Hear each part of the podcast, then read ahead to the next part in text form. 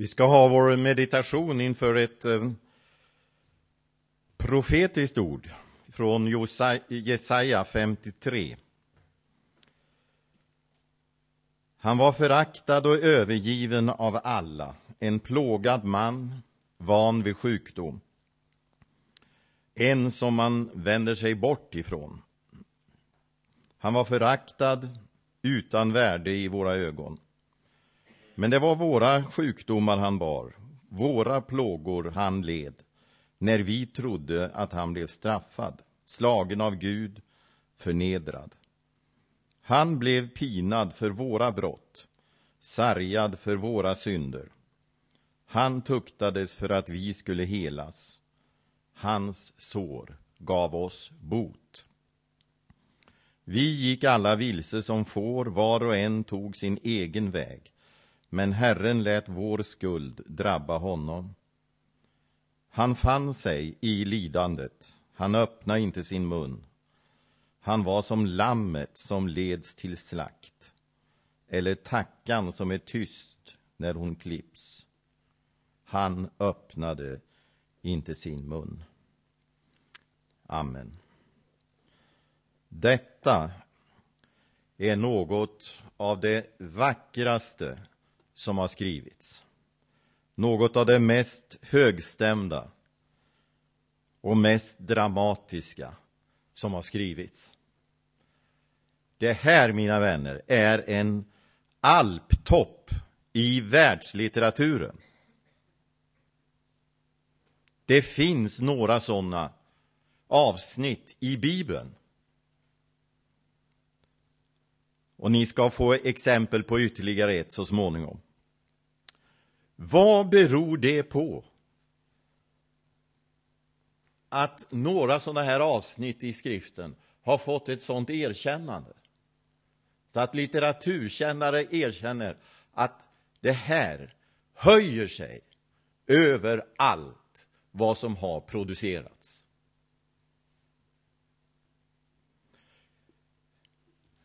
Jag anser att det har med två saker att göra. Det första, det har med inspirationen att göra. Andens inspiration. Det står i eh, första Petrus brev om denna inspiration att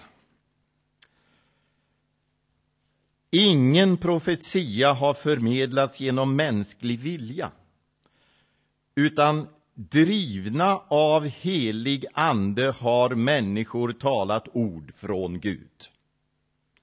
Jesaja är en sådan människa som var driven av helig ande och gav oss ord ifrån Gud. Det gör att nivån höjs. Du kan ju tänka dig, Jesaja lever 800 år före Kristus och skriver som om han har stått med ett notisblock under korset. Rad för rad. Driven av helig ande. 800 år i förväg. Detta är oerhört. Det andra som gör att det här höjer sig skyhögt över det vanliga, skjuter upp som en alptopp. Det har med innehållet att göra, naturligtvis. Jesus. Det handlar om Guds son.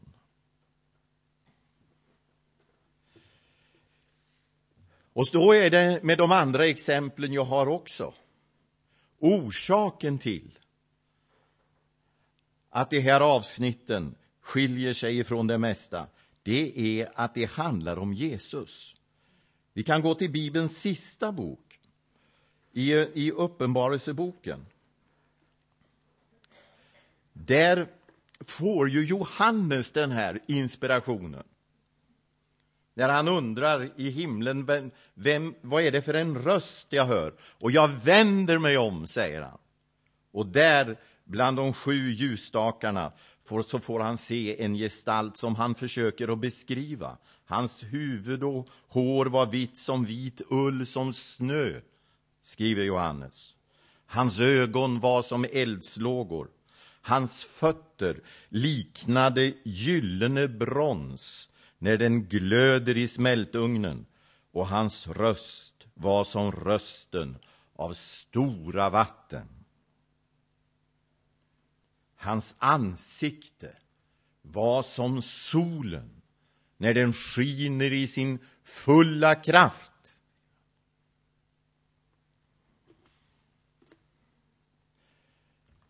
Johannes i Uppenbarelseboken, han beskriver den förhärligade Kristus, den uppståndne. Jesaja profeterar om den lidande Kristus. Men det är Jesus Kristus som är i centrum.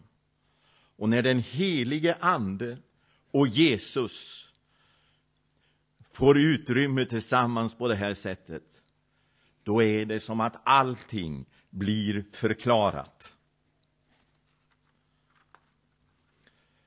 Det exemplet som jag dessutom tänker på, det är första Korintierbrevet 13 ehm, kärlekens lov.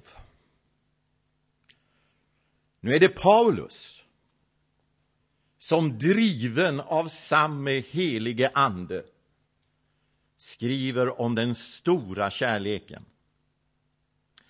Och det finns teologer som menar att detta är egentligen en, en Kristushymn, precis som det här citatet som jag hade ur Uppenbarelseboken. Det är en hyllning till Kristus, där man försöker att med människors ord upphöja honom över allting. Och så tror man att det egentligen också är här, där, där det handlar om kärleken. Vi säger ju ibland att Jesus är kärleken, säger vi. upprepar det gång på gång. Jesus är kärleken. Jesus är kärleken. Det går att sätta likhetstecken mellan Jesus och kärleken.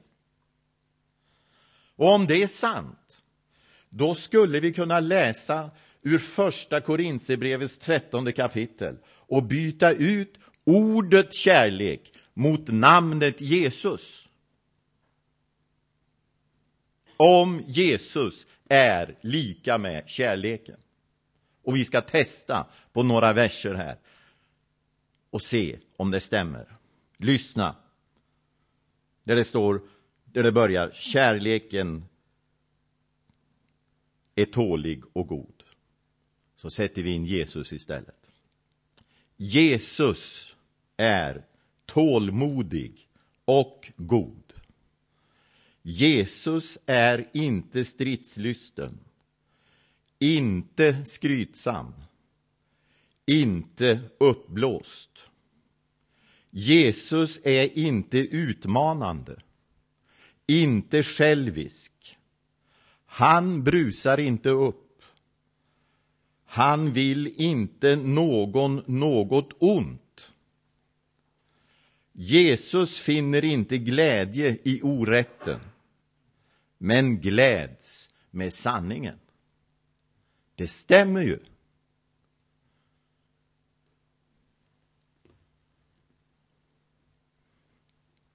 Skulle du och jag ta ett steg till och sätta in våra egna namn där det står kärleken? Torbjörn är tålmodig och god. Vi orkar inte så mycket längre. Det sätter sig i halsen. Vi slår ner blicken av blygsel. Vi klarar det inte. Men Jesus klarar det. Han fyller upp det vi tog bort ordet kärlek.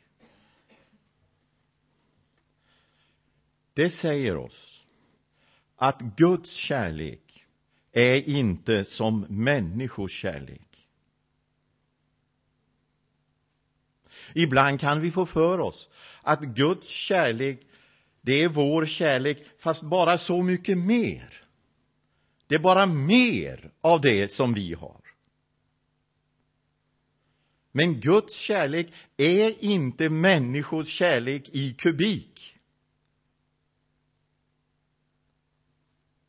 Det räcker inte med att bara göra någonting mer av det som vi kan prestera. För Guds kärlek är av ett annat slag. Guds kärlek är en annan sort.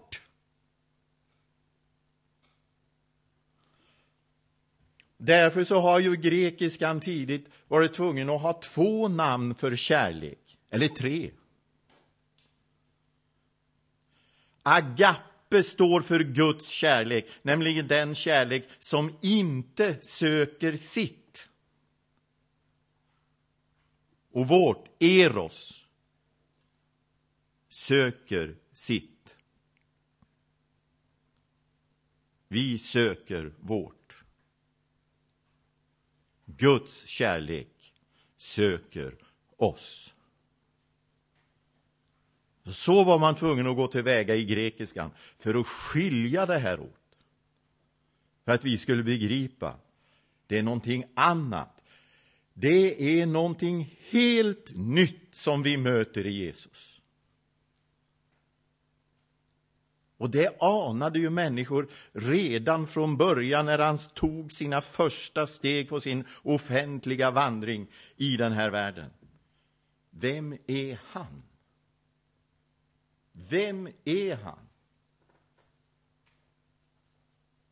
Och bland den första personen som han tilltalar, tilltalar han med förlåtelse. En sjuk människa han börjar tala med, om förlåtelse med den personen.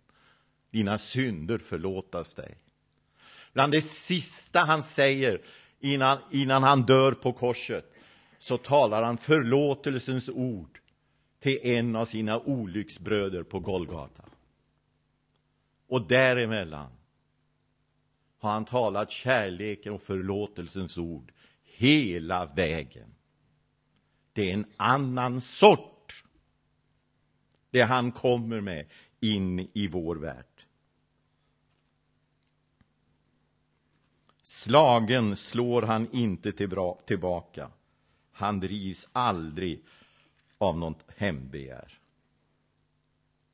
Om honom profeterar Jesaja. Och 800 år senare, då kommer han och uppfyller detta och hundratals andra profetiska ord. Guds kärlek in i vår värld, i kött och blod. Så när han nu kommer till oss i bröd och vin, det är ju så han kommer till oss nu, i bröd och vin här ikväll, då kommer han ur det stora lidandet. Då kommer han ur den stora ensamheten. Då kommer han till oss ur det stora mörkret. Då kommer han till oss driven av den stora kärleken som inte söker sitt, men som söker oss här ikväll. Amen.